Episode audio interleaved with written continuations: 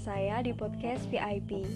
Teman-teman, kita sudah banyak membahas tentang sumber belajar, media pembelajaran, dan jenis-jenis media pembelajaran.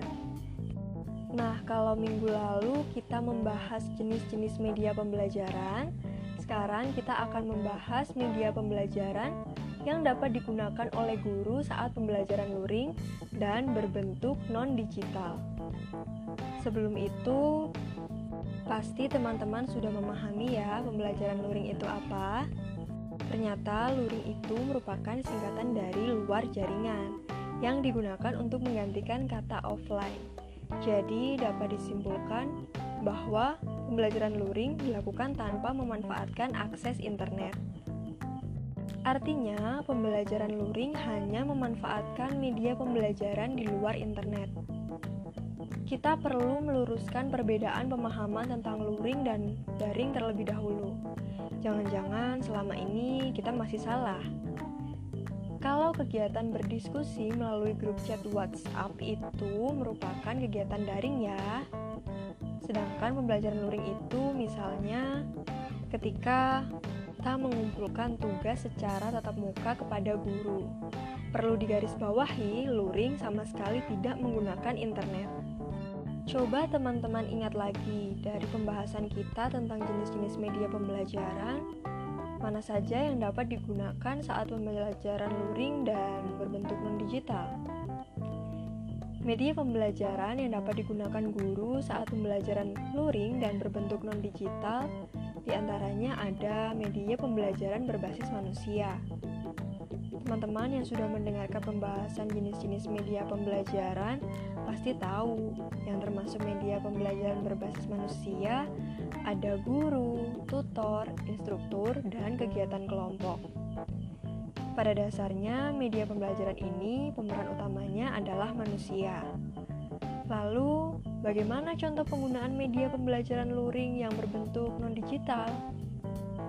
Di sini saya akan memberikan contoh. Seorang guru sebagai media pembelajaran sedang melakukan kegiatan pembelajaran secara tatap muka di dalam kelas bersama dengan peserta didik.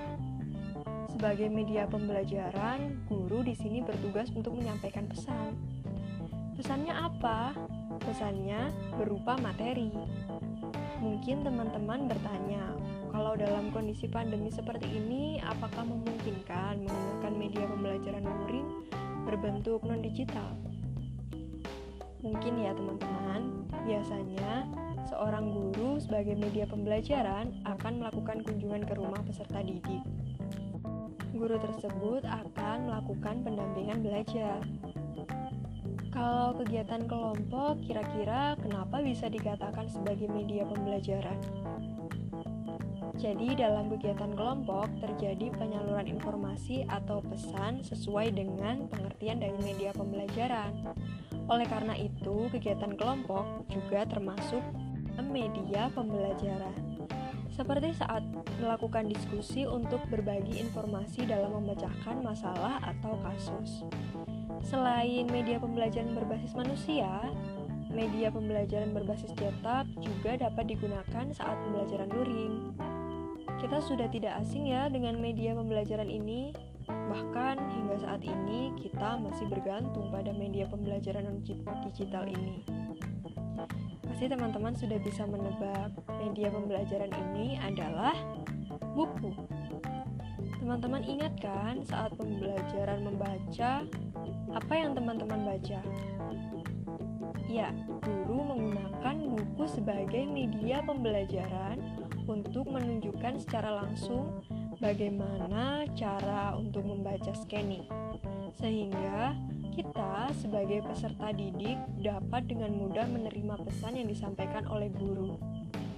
Coba bayangkan kalau guru hanya menjelaskan, pasti kita akan kesulitan memahami teknik membaca. Ada pula media pembelajaran berbasis visual, berupa gambar, peta, bagan, dan lain-lain. Contoh, seorang guru ingin menerangkan pembelajaran sesuai dengan materi yang akan dibahas. Agar proses pembelajarannya lebih menarik, maka guru tersebut menggunakan media berupa gambar untuk proses tanya jawab mengenai media gambar tersebut. Jika kalian bertanya, kenapa yang disebutkan hanya itu saja? Padahal kan Microsoft dan juga PowerPoint tidak memanfaatkan akses internet.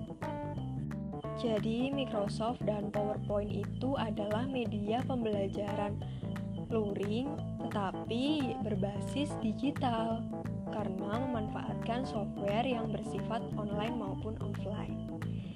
Sudah dulu ya teman-teman pembahasan kita hari ini tentang media pembelajaran luring yang berbentuk non-digital. Semoga teman-teman dapat memahaminya.